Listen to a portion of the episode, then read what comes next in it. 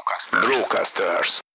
Az élettartam érték azt jelenti, hogy amíg a vevőnk egy vevő, addig mennyi mondjuk bevételt hagy nálunk, kicsit magasabb szinten mennyi árést hagy nálunk, és a legmagasabb szinten akár addig is érdemes elmenni, hogy mennyi profitot hagy nálunk.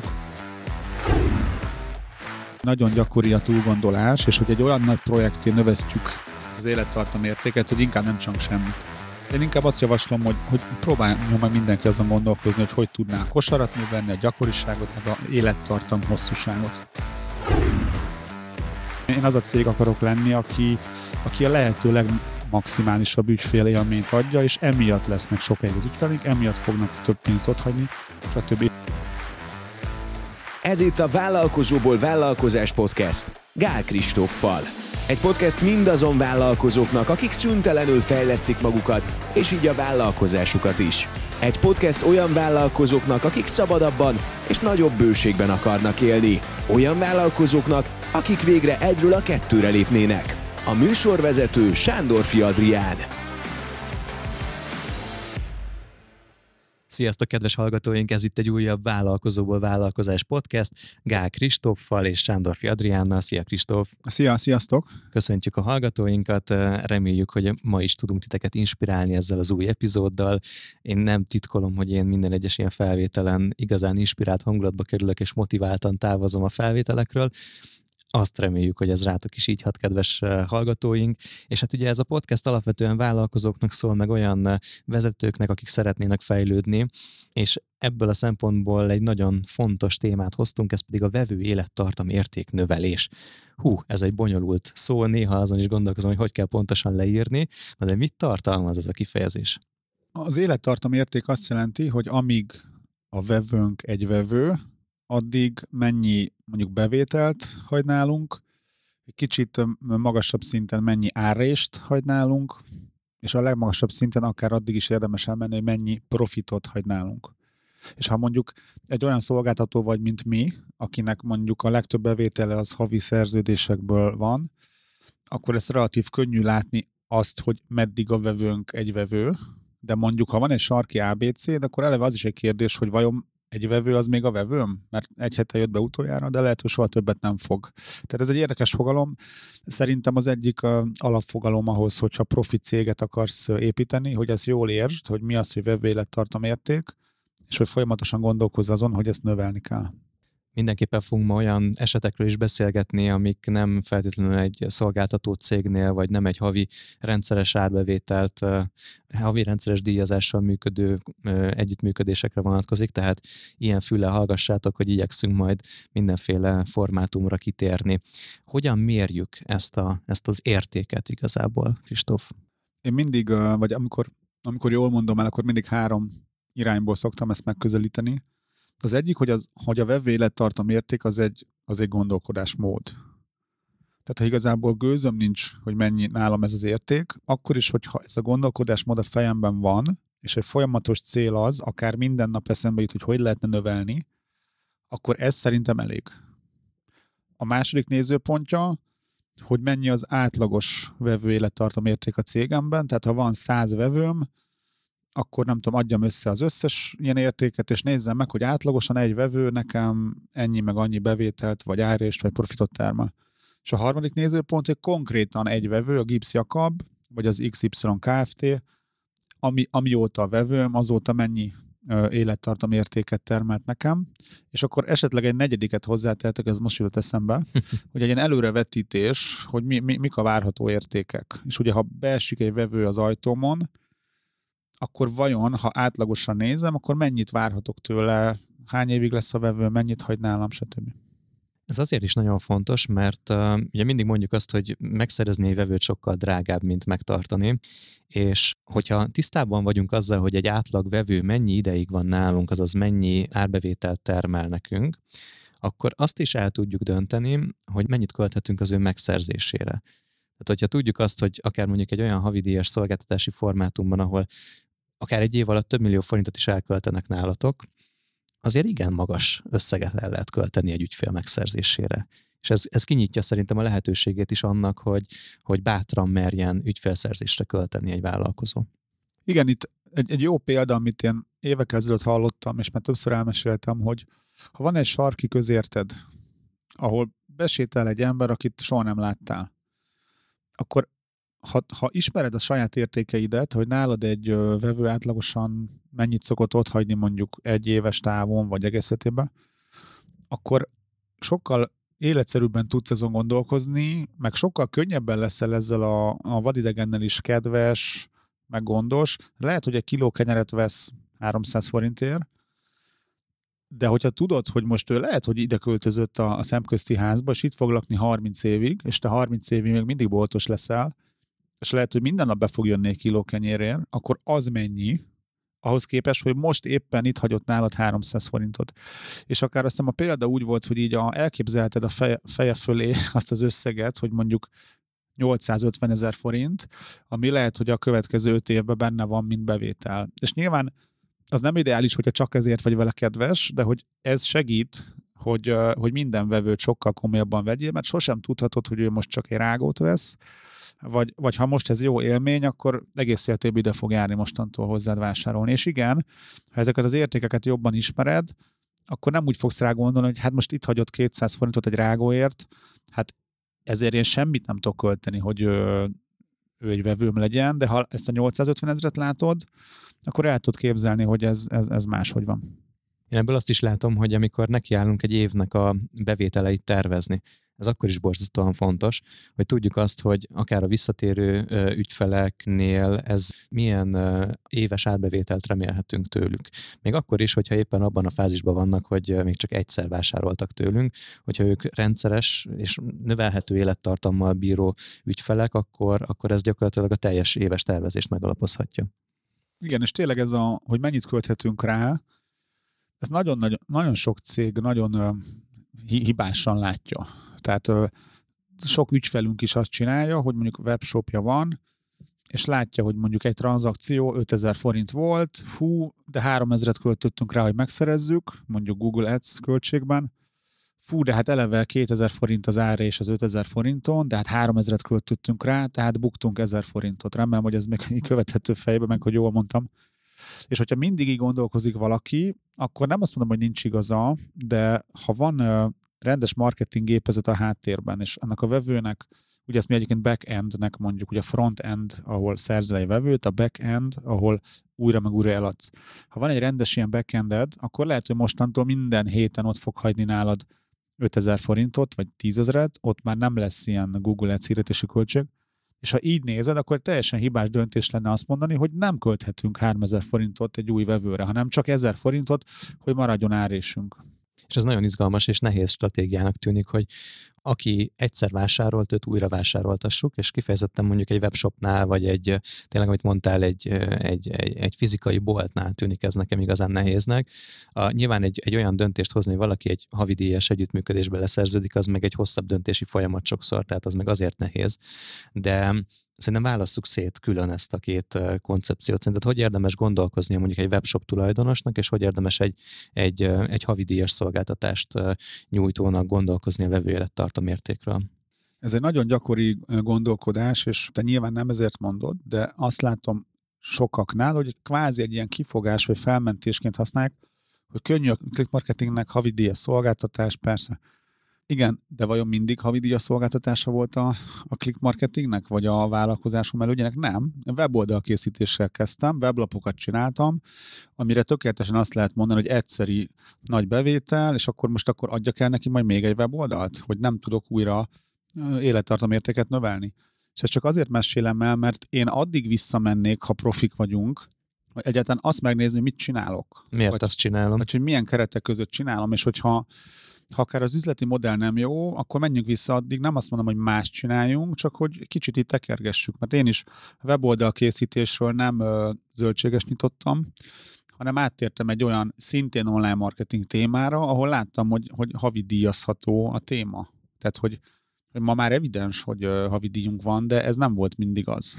De egyfelől az, hogy az egy jó irány, hogyha már valahol látszik az, hogy havi díjazható egy, egy együttműködés, vagy már alapvetően így gondolkozunk róla, vagy hogyha viszont egyszeri tranzakciókra építünk, akkor meg valami olyan terméket áruljunk, amit remélhetőleg újra fog vásárolni a vevőnk. Vagy Igen, vannak olyan termékeink, amik kapcsolódhatnak hozzá, tehát hogy, hogy vissza fog térni, nem pont ugyanazt veszi, de hogy logikus legyen neki visszatérni. Vagy fejleszünk terméket. Tehát nálunk is ugye évekig, vagy majdnem évtizedekig csak a, a PPC menedzselés volt, mint havi díjas szolgáltatás, tehát Google és Facebook kampányok kezelése, és ma már van e-mail marketing menedzselés, ma már van social médiába posztolás, ma már van blog, írás, tehát gyakorlatilag egy ügyfélnek a havi díját így majdnem meg tudjuk ötszörözni, ahhoz képest, amit régen csináltunk, tehát itt mi is ezen dolgozunk, hogy hogy tudnánk ezzel egyre többet és többet tenni. Nyilván egy sarki közért, vagy egy, egy mondjuk a weboldal készítő cég, vagy egy akármilyen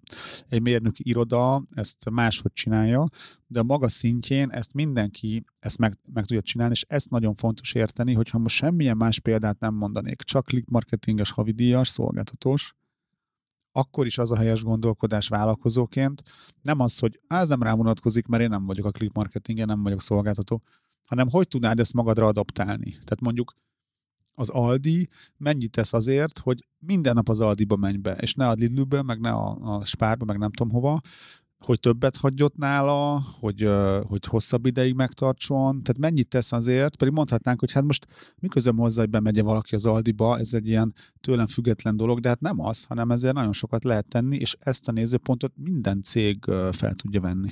Szerintem egy Aldinál, most hogyha ezt a példát mondtuk, hogy az ő konkurensénél gyakorlatilag ez a, az egyik lelke annak, hogy, hogy, hogy versenyképesek tudjanak maradni, hogy újra és újra és újra bejöjjenek azok a vevők, akiket egyszer már megnyertek, és ettől nem, ettől, ettől nem baj az, hogyha valahol máshol is vásárol a vevő, aki, aki ott van, de térjen vissza, és tudjuk azt, hogy miért tér vissza, és legyenek alternatíváink arra, hogy visszatérhessen. Tehát mondjuk kifejezetten most az jut eszembe, hogy mi van, mi van akkor, hogyha van egy olyan kereskedőnk, aki mondjuk egyszer eladható termékeket gyárt, vagy forgalmaz, traktorokat értékesít. Tehát nagyon drága, egyszer eladható, nagyon hosszú értékesítési folyamata van mondjuk, és logikusan egy traktorra van szükség egy hétköznapi vevőnél, akkor így mit, hogyan állnál neki így ehhez? Hogyan fejtenéd szét ezt az egész problémát, hogyan oldjuk meg? Ez jó példa, és el is kezdtem gondolkozni, hogy mit csinálnék. Az egyik az, hogy segítsem a, ezt a gazdálkodó céget, ha mondjuk gazdálkodó cég abban, hogy növekedjen, hogy kelljen több traktor. Igen. Ugye ez már egy kicsit azért messzire visz, de hát miért nem mennénk el olyan messzire, amilyen messzire tudunk, akár adjunk neki marketing támogatást, vagy bármit, hogy tudjon növekedni, hogy kelljen még traktor, ez az egyik. A másik, hogy miért ne adhatnánk valami támogatást a traktor mellé, szervizelést, garanciát, mi cseréljük az olajat, mi cseréljük a gumit a traktoron, stb. Miért ne lehetne az, hogy megnézzük, hogy miket szokott traktorozni, mondjuk permetez, miért ne lehetne, hogy megpróbáljuk mi adni neki a permetező eszközt hozzá, vagy mi, mi adjuk hozzá pluszba akár a permetező szert, akár.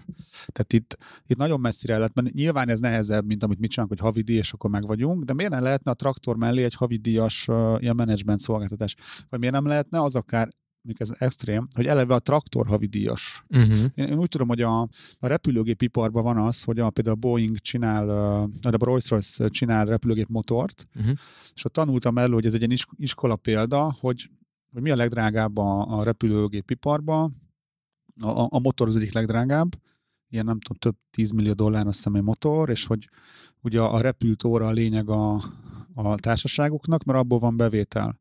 És hogy azt találta ki a Rolls-Royce, meg egyébként ez más témára is igaz, régen voltak Xeroxnak ilyen ö, fénymásolós modellje, hogy nem eladta a motort, hanem üzemidő, tehát mondjuk két órát repültél, akkor két óra szor x ezer dollárt gondolom fizettél a Rolls-Royce-nak, mert használtad a motorját. Tehát, hogy gyakorlatilag ott is egy ilyen, egy ilyen ismétlődő bevételt csinál, könnyebb legyen megvenni, ne kelljen, nem tudom, 30 millió dollárért venni a motort, tehát, hogy, hogy a legdurvább témákban is ezen lehet igazából dolgozni. Szerintem a traktor témát úgy kipipáltuk.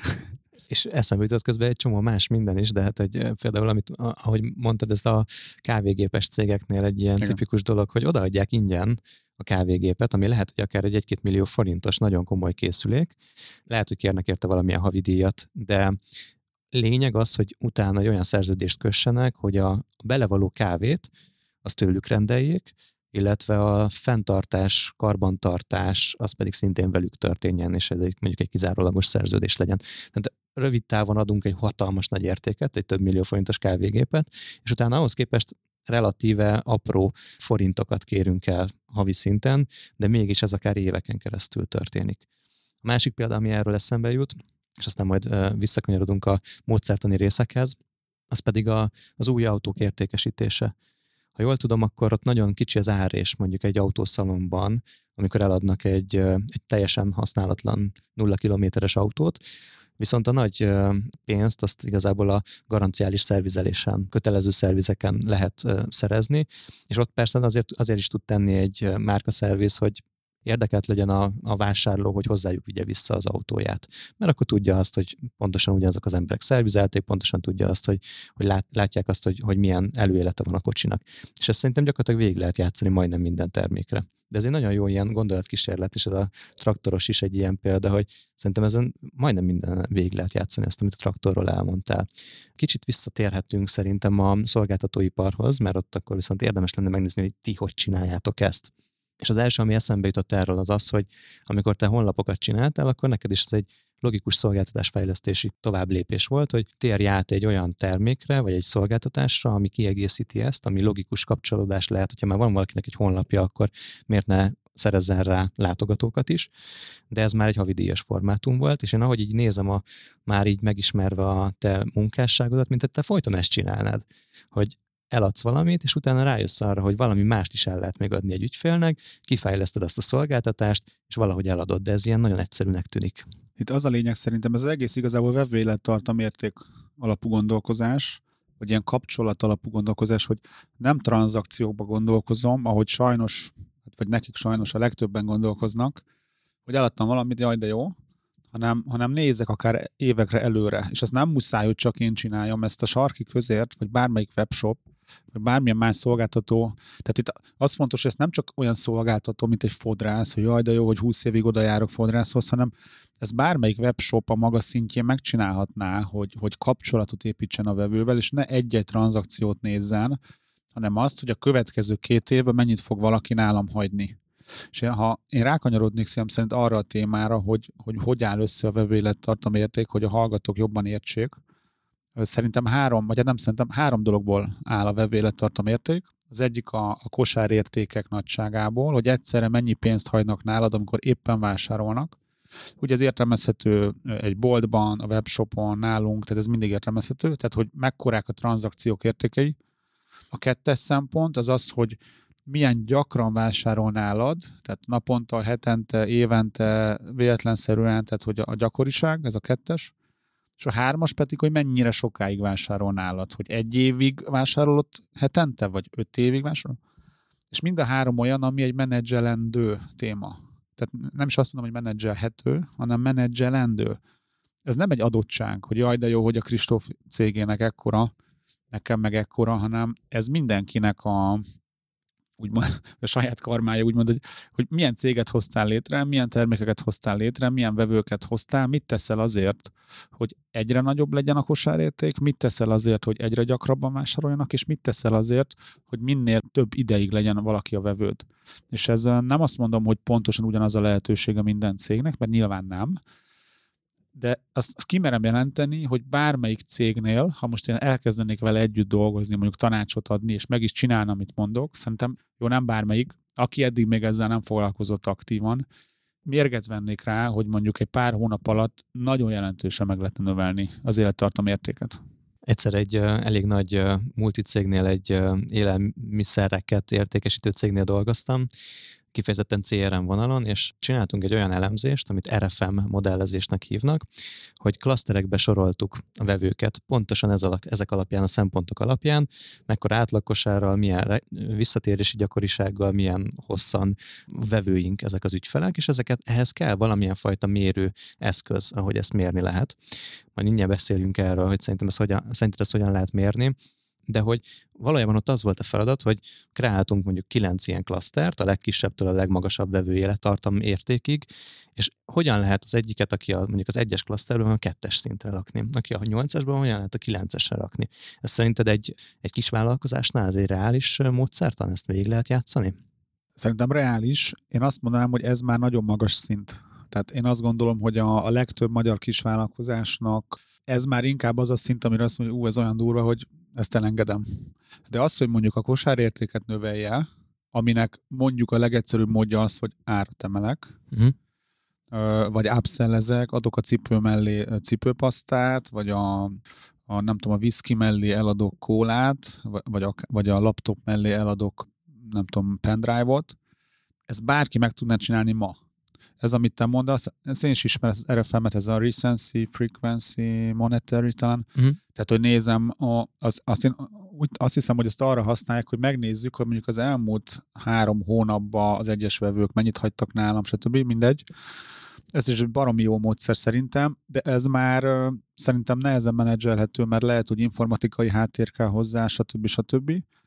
És egyébként azt gyorsan hozzátenném, hogy én a click marketingnél nem számolgatom, vagy nem számolgatjuk például az élettartam értéket egy az egybe. Ha. És ezzel is alá akarom támasztani, hogy itt szerintem a gondolatiság a lényeg hogy folyamatosan azon gondolkozunk, hogy hogy tudnánk ezt növelni. Mindegy, hogy mennyi igazából, mert valójában és tudnám, hogy egy millió vagy két millió mi lenne? Semmi. Tehát folyamatosan dolgozunk azon, hogy ezt növeljük. Nyilván majd lesz egy olyan pont, ahol szerintem lesz annak értelme, és ez valójában így így ösztönösen, vagy hát fél tudatosan így tudjuk, hogy az X ügyfélnek, vagy az Y-nak nagyobb, mert látjuk, hogy az egyik 100 ezeret fizet havonta, a másik mm-hmm. meg 500 ezeret, tehát azt azért hülyek nem vagyunk. De hogy most ha ezt tudnánk, hogy ez pontosan az öt évben mennyi volt, nem nyernénk vele sokat. Ezt azért mondom el, hogy nehogy, tehát én azt látom, hogy nagyon gyakori a túlgondolás, és hogy egy olyan nagy projekté növesztjük ezt az élettartam értéket, hogy inkább nem csak semmit. Én inkább azt javaslom, hogy, hogy próbáljon meg mindenki azon gondolkozni, hogy hogy tudná a kosarat növelni, a gyakoriságot, meg a, meg a élettartam hosszúságot. Én azt tudnám még ezt hozzátenni, hogy valójában azért nem tűnik olyan bonyolult IT feladatnak, hogy egyáltalán tisztában legyünk azzal, hogy mennyit fizetnek a vevőink és hogy most nyilván egy sarki kisboltnál ez kicsit nehezen megvalósítható, mert nagyon sok vevő van, és sok adatról van szó, de én azért nem egyszer látok olyan vállalkozót, aki rendszeresen ugyanazzal az ügyfélkörrel dolgozik, van mondjuk 9-10 ügyfele, nem tudja, hogy melyik költ náluk a legtöbbet. Meg a számlákat, de hogy, hogy nincsen mögötte egy ilyen tudatosság. És szerintem, ha nem is folyamatos jelleggel rangsorolni a vevőket, de az, hogy egyáltalán tudjuk azt, hogy végül is most éppen ki a legjobb vevőnk, az nagyon sokat segíthet, mert utána lehet elemezni azt, hogy ő miért lett olyan. És ez szerintem elvezet oda, hogy meg tudjuk határozni az ideális célcsoportunkat, mert hogyha kategóriákba tudjuk osztani ezeket a vevőket, akkor látjuk azt, hogy vagy észrevehetjük azt, hogy vannak olyan típusok, akik több pénzt költenek nálunk, akkor miért ne rájuk fordítsuk mondjuk az ügyfélszerző energiáinkat?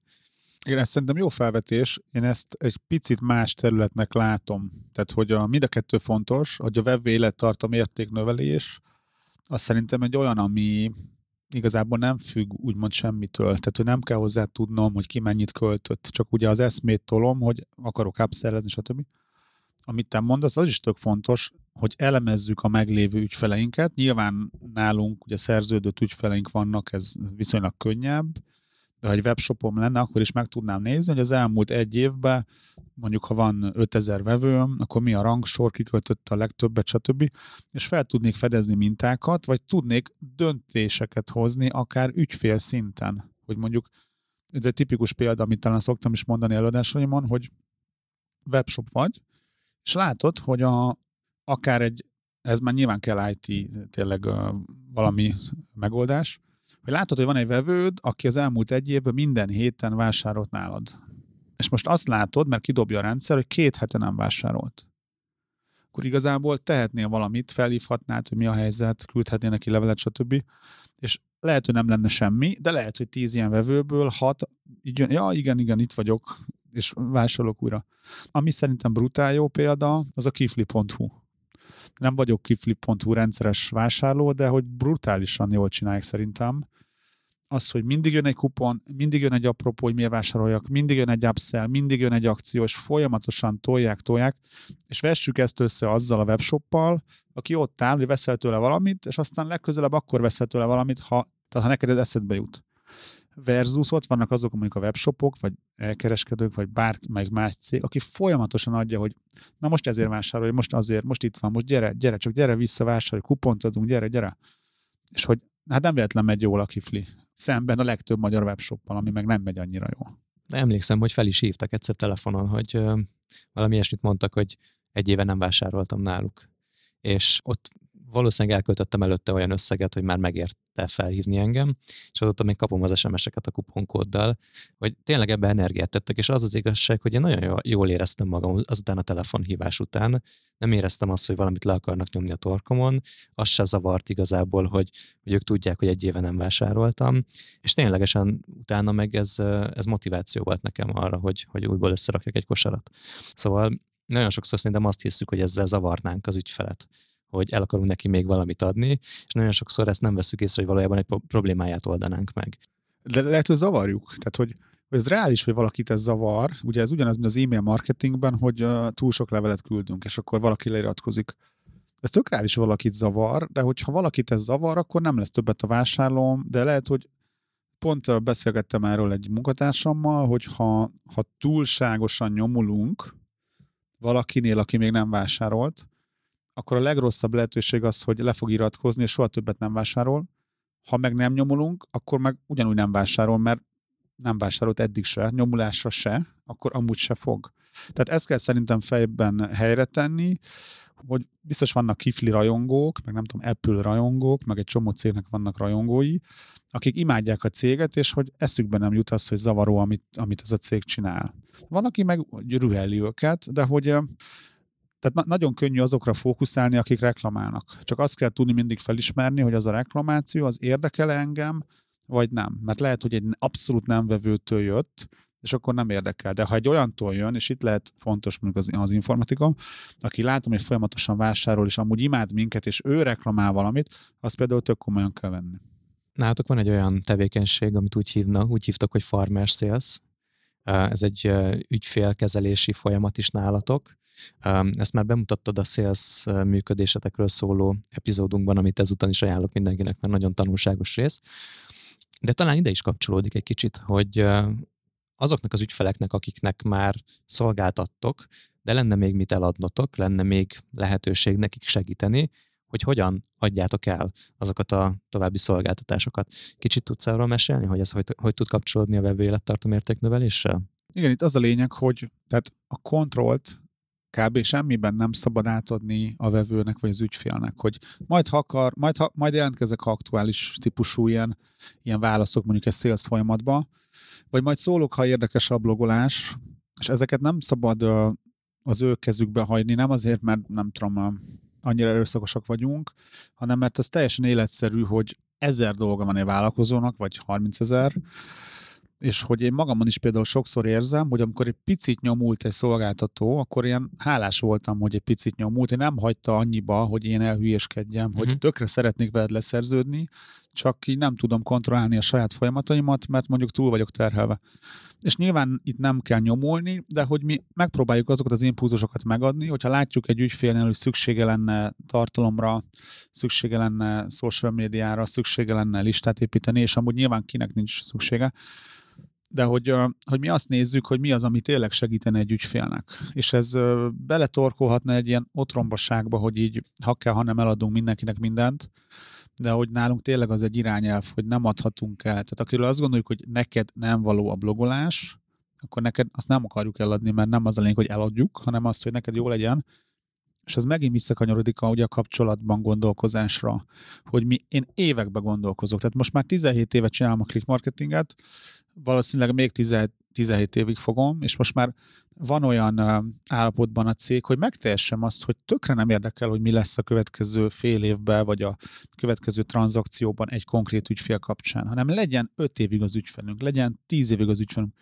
Erre könnyű szerintem azt mondani, hogy ezt nem teheti meg mindenki, de valamilyen mértékben szerintem mindenki megteheti, hogy így gondolkozik, és a legjobb cégek, a, legnagyobb cégek, és ugye nagy szerű cégek, és a méretben is nagyok, azok szerintem így gondolkoznak. Honnan tudhatjuk azt szerinted, hogy egy olyan ügyfél, aki éppen még a vevőnk, tehát hogy éppen még vásárol tőlünk, vagy éppen aktuális szerződése van, de hogy őt elveszíteni, el fogjuk veszíteni. Hogy honnan tudhatjuk meg azt előre, hogy valamit tennünk kell azért, hogy ez az ügyfél élettartam érték, vagy ne álljon meg hirtelen egy ponton.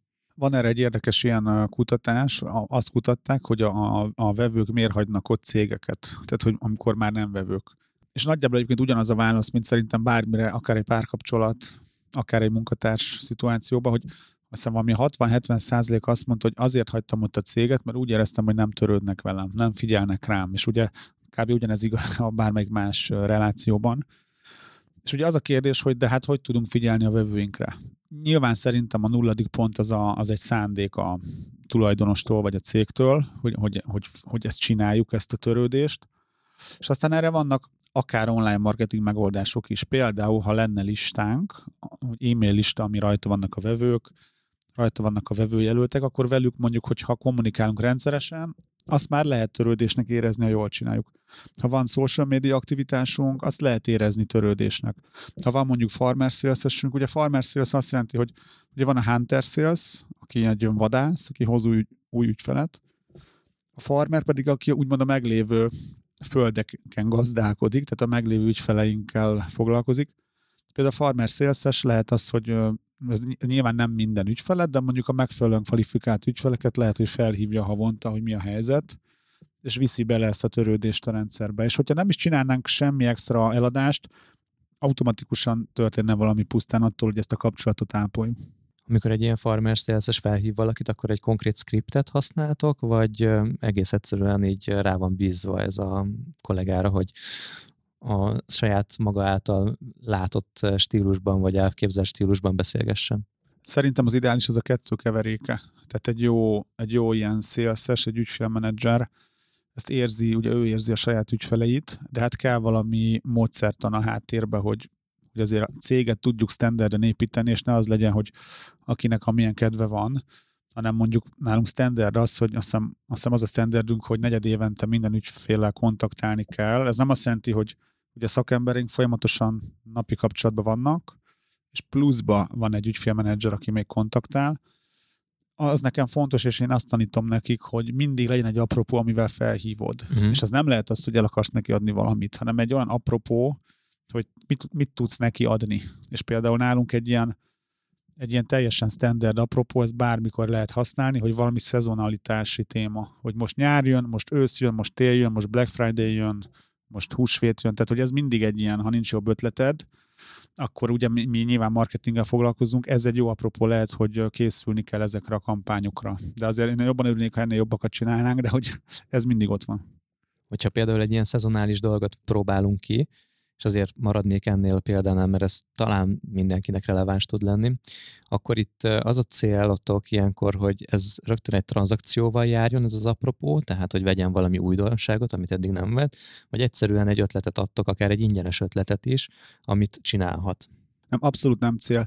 Szerintem az gáz lenne, ha, ha minden tettünk mögött lenne egy eladási cél, de hogyha kicsit nyitjuk ezt, és élettartam értékben gondolkozunk, ha mi mindig tudunk adni jó impulzusokat, hogy, hogy még a következő fél évben is miért dolgozzunk együtt, mert jön ez a kampány, az a kampány, akkor ez ugye folyamatosan húzza ki a, az élettartam értéknek azt a lábát, hogy mennyire sokáig ügyfél valaki. Akár az lehet egy másodlagos hatás, hogy mondjuk még egy szolgáltatást igénybe veszel, és akkor lehet, hogy a kosárérték is növekszik, vagy a, a gyakoriság nálunk az a havi, havi egy számla, tehát az, az nagyjából adott, de hogy ezt, ezt megint bárki csinálhatná, és itt, itt azt egy kockázatot abban látom, hogy egy webshop most ezt hallgatja, és azt mondja, hogy de jó lenne, nekem is lennek ilyen szerződéseink, és fel tudnám hívni az ügyfeleket, de hát ők is fel tudják. Tehát van olyan webshop, ahol minden áldott vásárlást felhívnak. Tehát a, a, a, a telefonos osztály, vagy a nem tudom, a sales osztály minden csomag vevőjét felhívja. És erre a legtöbben, amikor én ezt javaslom webshopoknak, azt mondják, hogy de hát úristen, erre hogy lenne kapacitás? Hát aki meg tudja oldani, annak lesz rá kapacitásom, mert látja, hogy mennyire megtérül ez, akár úgy, hogy eladok egy plusz valamit mellé, akár. Tehát miért nem lehetne az, hogy, hogy még valamit beteszünk a csomagba, vagy miért nem lehetne az, hogy azt hiszem a konkrét eset, amire gondolok, ott mindig megkérdezi a, ez a szélszes, aki felhívja, vagy ez a kapcsolatmenedzser, tehát, hogy meg akar róla bizonyosodni, hogy jó dolgot vett az illető, hogy uh-huh. olyat vett, ami neki való. Uh-huh és hogyha arra jön rá, hogy ez nem igaz, akkor megpróbálja afelé elvinni, hogy egy jó dolgot vegyen. Mert ha nem jó dolgot vesz, akkor végül a webshopra lesz lehet mérges, pedig ő hozott rossz döntést. És nyilván ez mondhatjuk, hogy tök drága ennyi telefonálni, de, de nyilván megéri, azért csinálják. És hogy én mindig erre azt szoktam mondani, hogy, hogy mindenre lehet kifogást mondani, mit miért nem csinálunk. Én is tudnék mondani száz kifogást, hogy miért ne legyenek ügyfélkapcsolati menedzsereink, mert milyen drága, stb De hát én azt látom, hogy a, az igazi profi cégek, azok attól is profik, hogy megoldanak olyan kihívásokat, amire más azt mondja, hogy á, ez macerás. Hm. És én, én, én az a cég akarok lenni, aki, aki a lehető legmaximálisabb ügyfélélményt adja, és emiatt lesznek sokáig az ügyfeleink, emiatt fognak több pénzt otthagyni, stb. És ezt, ezt a sarki zöldséges is a maga szintjén meg tudja csinálni. Például a kosárértéket a világ legegyszerűbb upsell kérdésével ösztönösen csinálja a legtöbb zöldséges, ami az, hogy még valamit, uh-huh, uh-huh, még uh-huh. valamit, ez még valami, még valamit. És ha ezt nem kérdezgetné meg egészen addig, amíg még mindig van valami, akkor legyen még paradicsom, legyen meg... Ez, ez mekkora plusz kosárérték a zöldségesnek, és ő úgymond csak egy zöldséges és megtehetni a zöldséges is, hogy van egy mondjuk Facebook csoportja, ahova fölveszi a, a vevőit, hm. talál valami indokot, hogy miért, és hogy jött friss paradicsom, nagyon szép, nem tudom, megjöttek a fenyőfák télen, tehát hogy miért nem lehetne, hogy ezt csinálja. És, miért nem, és amúgy meg miért nem mondja, vagy miért mondja százból 99 zöldséges, hogy hát én csak egy zöldséges vagyok, én most mit tudok marketingezni.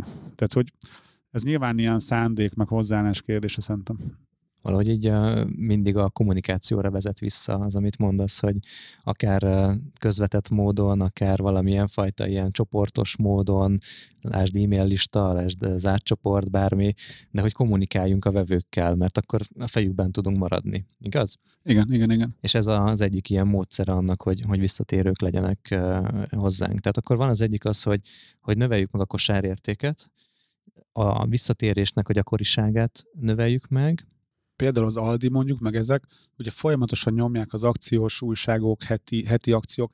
Nyilván nem véletlen nem havi akció van, hanem heti. Hogy minden héten legalább egyszer menj vissza, most ez van, most az van. Ezek nyilván, akinek egy pici szeme van erre, az látja, hogy ezek nem véletlen vannak hogy folyamatosan van egy kupon, mind, mindig ezt csinálják, vagy az, hogy nem tudom, van akár most már lehet, hogy házhozszállítás, ez mind olyan, hogy még lehetőség, hogy vásárolj nálam. Igen, és ez, ez az első kettőnek, tehát olyan kosárértéknek, meg a rendszerességnek a, az összekapcsolása, mert ők tudják azt, hogy ha viszont már becsábítanak a boltba, tehát visszatérsz, a rendszeresség ismétlődik, akkor majdnem biztosak abban, hogy többet fogsz vásárolni, mint amit, amiért eredetileg bementél, mert akkor meg lekapsz egy-két dolgot a polcról. És akkor ugye van a hosszú távú, tehát hogy ameddig tart a kapcsolat, az ügyfélkapcsolat, ez pedig talán a harmadik vetülete ennek. És hogy ez, ez erre is nagyon kell vigyázni, és ennek is a, a kommunikációt tűnik így az eszközének, hogy, hogy ne, ne veszítsük el a már megszerzett ügyfelünket. Nézzük meg azt, hogy mondjuk hány, nem tudom, nyomtatópatronos cég csinálja azt, hogy veszel el egy nyomtatópatront, és egyszerűen semmi hókusz-pókusz, csak mondjuk, ha tudják, a, mondjuk megkérdezné, hogy hány oldalt nyomtatsz hetente. És azt mondanám, hogy százat. És ő tudná, hogy az a patron, amit vettem, az nem lenne olyan nagy ugrás szerintem ezt, ezt meglépni. Az ezer oldalas patron, ha százat nyomok hetente, hogy tíz hét alatt el fog fogyni a patronon. patronom. Miért ne, miért ne jöhetne tíz hét után egy levél, vagy inkább nyolc, nem sokára elfogy a patron. Ha most megveszed, akkor tízezer helyett, nem tudom, kilencezer és sokan ezt sem tudják fejben megurani, hogy, hogy úgymond ilyen stratégiailag adni kedvezményt. Minden hülyességre adnak kedvezményt, meg alapból mindenki akciózik, de hogy azt nem értik meg, hogy, hogy ezt hogy lehet jól használni, és hogy inkább vedd meg gyorsan, mielőtt, mert hogyha akkor megveszed nálam, mielőtt kifogyna, akkor ezt már eladtam, de ha nálad kifogy, akkor, akkor óriási nő annak az esélye, hogy gyorsan valonnan megveszed, és az nem én leszek. És ott ennek a stratégiai kedvezménynek úgymond van értelme, hogy itt is lehetne akár csinálni egy patron előfizetést, hogy havi, nem tudom, 500 forint, és ahogy fogy, mindig visszük. És hogy ezek, ezek nagyon egyszerű dolgok. Van, van még egy, ami eszembe jutott, az, az mondjuk nem élettartom értéknövelés. Bár ez nézőpont kérdés, mert itt van egy olyan, hogy, a, hogy a, a látogató érték, mondjuk, hogyha online marketingben nézzük, hogy egy véletlenszerű látogató az oldaladon mennyit ér. Uh-huh. És ugye itt minél jobban meg tudod növelni a, ugye a vásárlási konverziót, ugye annál többet fog érni egy random, egy véletlenszerű látogató. És ott is, ha fel tudod mondjuk őt iratni egy listára, akkor megnézem, hogy hány cég csinál érdemi ilyen follow -upot. Tehát, hogy érdemi sorozatot kiküld, hogy, hogy valamit megpróbálunk utána nyúlni, hogy legyen valami. És itt az az egyik kedvenc ilyen viszont primitív, de, de működő példám, hogyha mondjuk te ilyen fogyókúrás cuccokat árulsz, és letöltött valaki egy ilyen fogyi, nem tudom, valami tananyagot, vagy uh-huh. videót, és még nem vásároltál, akkor két hetente csak annyi levelet kapsz, hogy mi újság, már lefogytál? Csak ennyi. Mi újság, már lefogytál? És biztos, hogy uh, ez hozna még vásárlásokat, vagy már nem fontos az a téma, tehát hogy ezt is bárki használhatná, és hogy növelni a, az új vevőknek az arányát, ami egyébként valahol növeli nem az élettartam értéket, hanem ezt a látogató értéket, úgymond azokat, amiket mondasz, kifejezetten jó azon a szemüvegen keresztül nézni, amit elmondtál, hogy amikor kezdted, akkor honlapokat készítettél valójában, és hogy most egy hihetetlenül széles termékportfólióval találja magát szemben bárki, aki hozzád akar kapcsolódni. Én ebben látom egyrészt azt is, hogy hogyha valaki most kapcsolódik a click marketinghez vagy Gál Kristófhoz, akkor nagyon sok alternatívát kínálsz, hogy, hogy ilyen bejáratokat hoztál létre. Ez az egyik módja szerintem, ez, ez, egy, ez egy izgalmas dolog, és erről is beszélünk szerintem. A másik pedig az, hogy milyen struktúrában és rendszerben alakulnak ki ezek a szolgáltatások, hogyan tervezted meg azt, hogy miután mi következzen, azért, hogy logikusan egyre többet és többet tudja eladni, egyre hosszabb távon, egyre nagyobb kosárértékkel. Körülbelül tíz évvel ezelőtt ti az az emlékem, hogy tudatosan hozok létre ajánlatokat, azért, hogy, hogy növeljük végül ezt az értéket, vagy hogy ezt a, ezt a csatornát tudjuk hosszabbítani. Akkoriban kezdtem el ilyen Google AdWords-ről ilyen nagyon alapszintű rendezvényeket csinálni. És rájöttem, hogy, hogy ezen a rendezvényen így ott állok, és csak annyit tudok mondani, hogy legyél az ügyfelünk, vagy ne legyél. És én rájöttem, hogy ez így, persze van, aki lesz, de hogy, hogy eleve nem jó az arány, meg hogy ez nem elég. És ezért jött ki 2013-ban az első könyvem, a Google AdWords nagy könyve, mert rájöttem, hogy ezen a rendezvényen egy könyvet ugyanarról a témáról tök jól le lehetne adni. És lehet, hogy az csak 5000 forint pluszba, de hogyha mindegyik ilyen eladok ötöt, ugye akkoriban még ezek az összegek nagyon nagyok voltak nekem, tehát akkor csináltam egy könyvet, elkezdtem eladni, tök jó, csomó pénzt csináltunk belőle. Aztán rájöttem, hogy, hogy ez így oda-vissza is működhet, hogy ha könyvet adom el először, akkor annak tök jól lehetne adni a rendezvényt. És akkor így elkezdett ez így épülni, hogy, hogy miért nem csinálok egy konzultációt, mert reális, hogy meghallgatják a tudásomat, de hogy akkor jönnének tovább, de hogy túl nagy ugrások azok, hogy egyből legyél az ügyfelünk.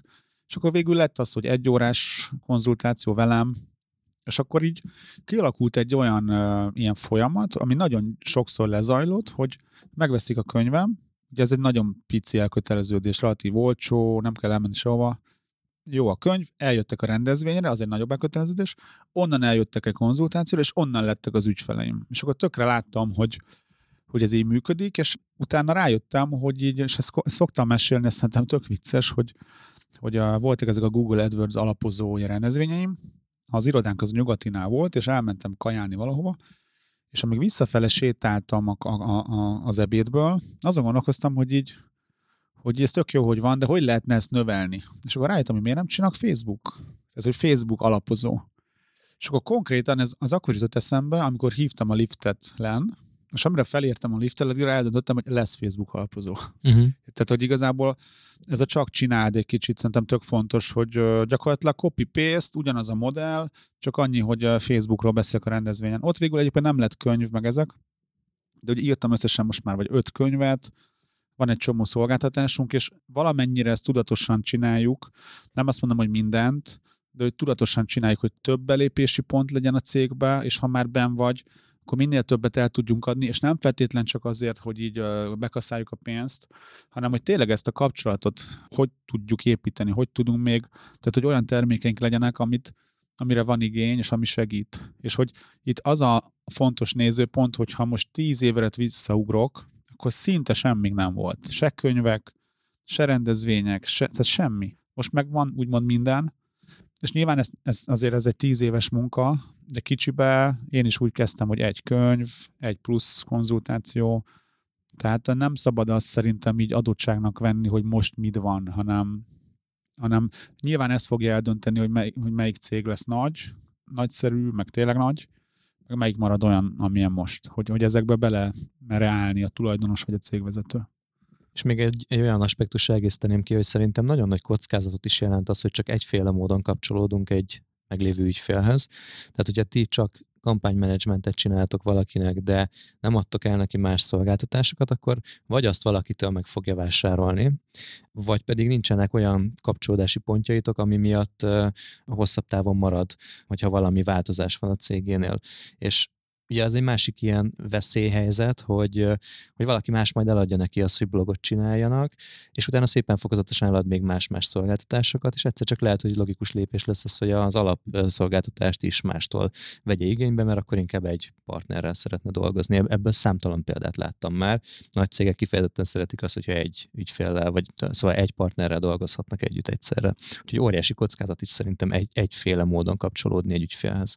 Nálunk ez meg is történt többször, hogy, mm. hogy a, tulajdonképpen a, lehet, hogy a legjobb ügyfeleink mentek el, mert akartak több mindent csinálni, mi nem tudtuk megadni, csak kampányt kezeltünk régen, és hogy részben ezért is kezdtünk el erre növekedni, pedig én lehet, hogy ha ez nem lett volna, akkor ma is csak PPC kampányokat kezelünk. Tehát itt, itt az a nehéz szerintem, hogy nem szabad teljesen reaktívnak lenni, hogy így az első ügyfél igényre egyből ú, mindent megcsinálunk, és ez, ez folyamatosan szokott lenni egy ilyen csekkolás, hogy van 150 ügyfelünk, most azért, mert egy azt mondta, hogy miért nem csinálunk, nem tudom mit, attól nem fogjuk megcsinálni, de ha már mondjuk 30 ügyfél elment emiatt, akkor lehet, hogy ezt meg kell csinálni. Tehát ez megint egy kihívás, hogy mi az, amire reagálunk, vagy nem is az, hogy reagálunk, mi az, amire adunk egy választ, és proaktívan lépünk arra, és mi az, amit mondjuk ignorálunk.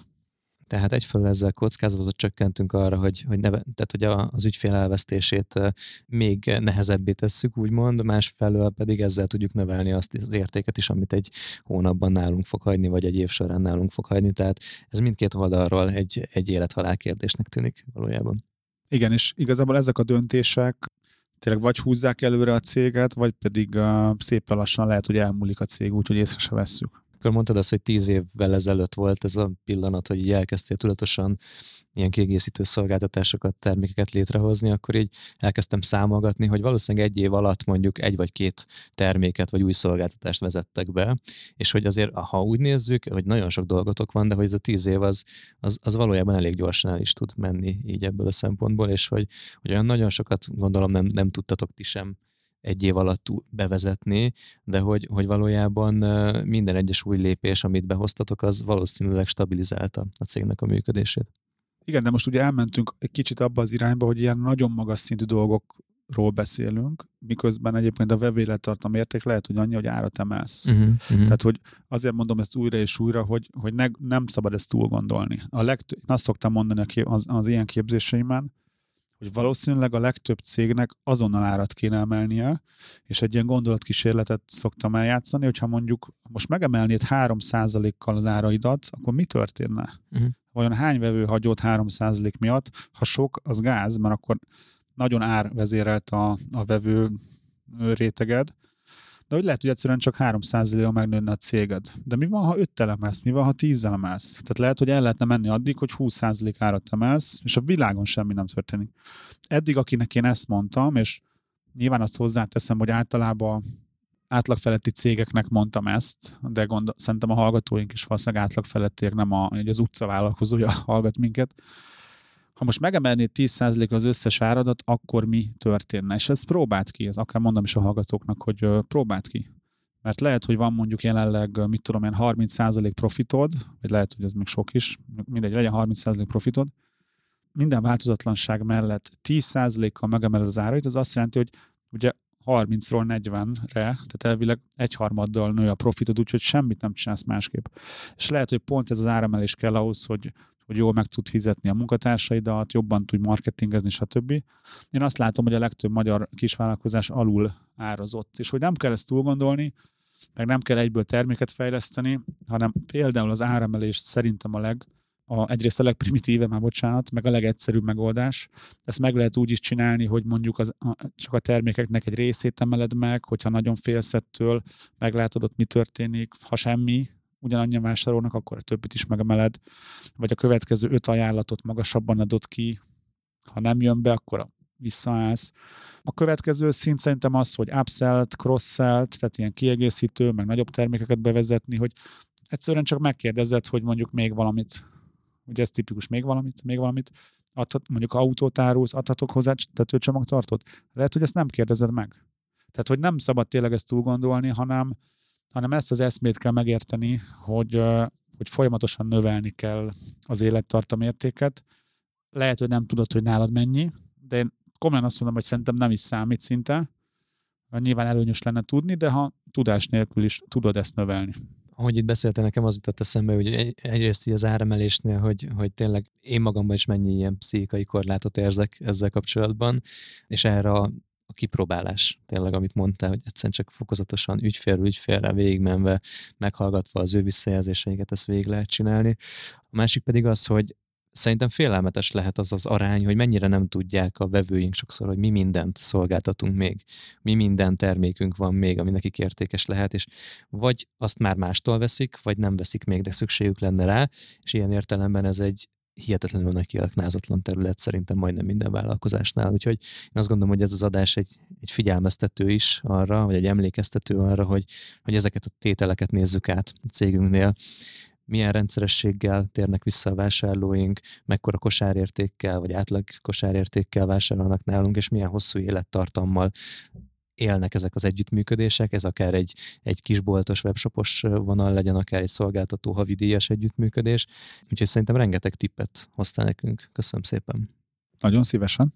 És a hallgatóinknak is köszönjük, hogy velünk töltötték ezt a közel egy órát reményeink szerint sok olyan ötletet adtunk, amivel, amivel azonnal tudtok eh, árbevételt növelni, úgyhogy reméljük, hogy továbbra is hallgattok minket, és megosztjátok a hasonló problémákkal és lehetőségekkel szemben álló vállalkozótársaitokkal ezt a podcastet. Ez volt a Vállalkozóba Vállalkozás Podcast Gál Kristóffal, és Sándorfi Adrián vagyok, és hogyha tehetitek, akkor gyertek az átcsoportunkba, amit a Facebookon megtaláltok, Vállalkozóba Vállalkozás Podcast néven, és a clickmarketing.hu pedig azokat a szolgáltatásokat, amikről ma beszéltünk, részletesen is megtaláljátok, úgyhogy köszönjük szépen, hogy velünk voltatok. Sziasztok! Sziasztok! Ez volt a Vállalkozóból Vállalkozás Podcast Gál Kristóffal és Sándor Adriánnal. További epizódokért és tartalmakért kövess Gál Kristófot a Facebookon, de megtalálsz minket a Spotify-on, az Apple és a Google Podcast appokban, a Soundcloud-on és a további podcast platformokon is. Hamarosan egy újabb epizóddal érkezünk. Brocasters.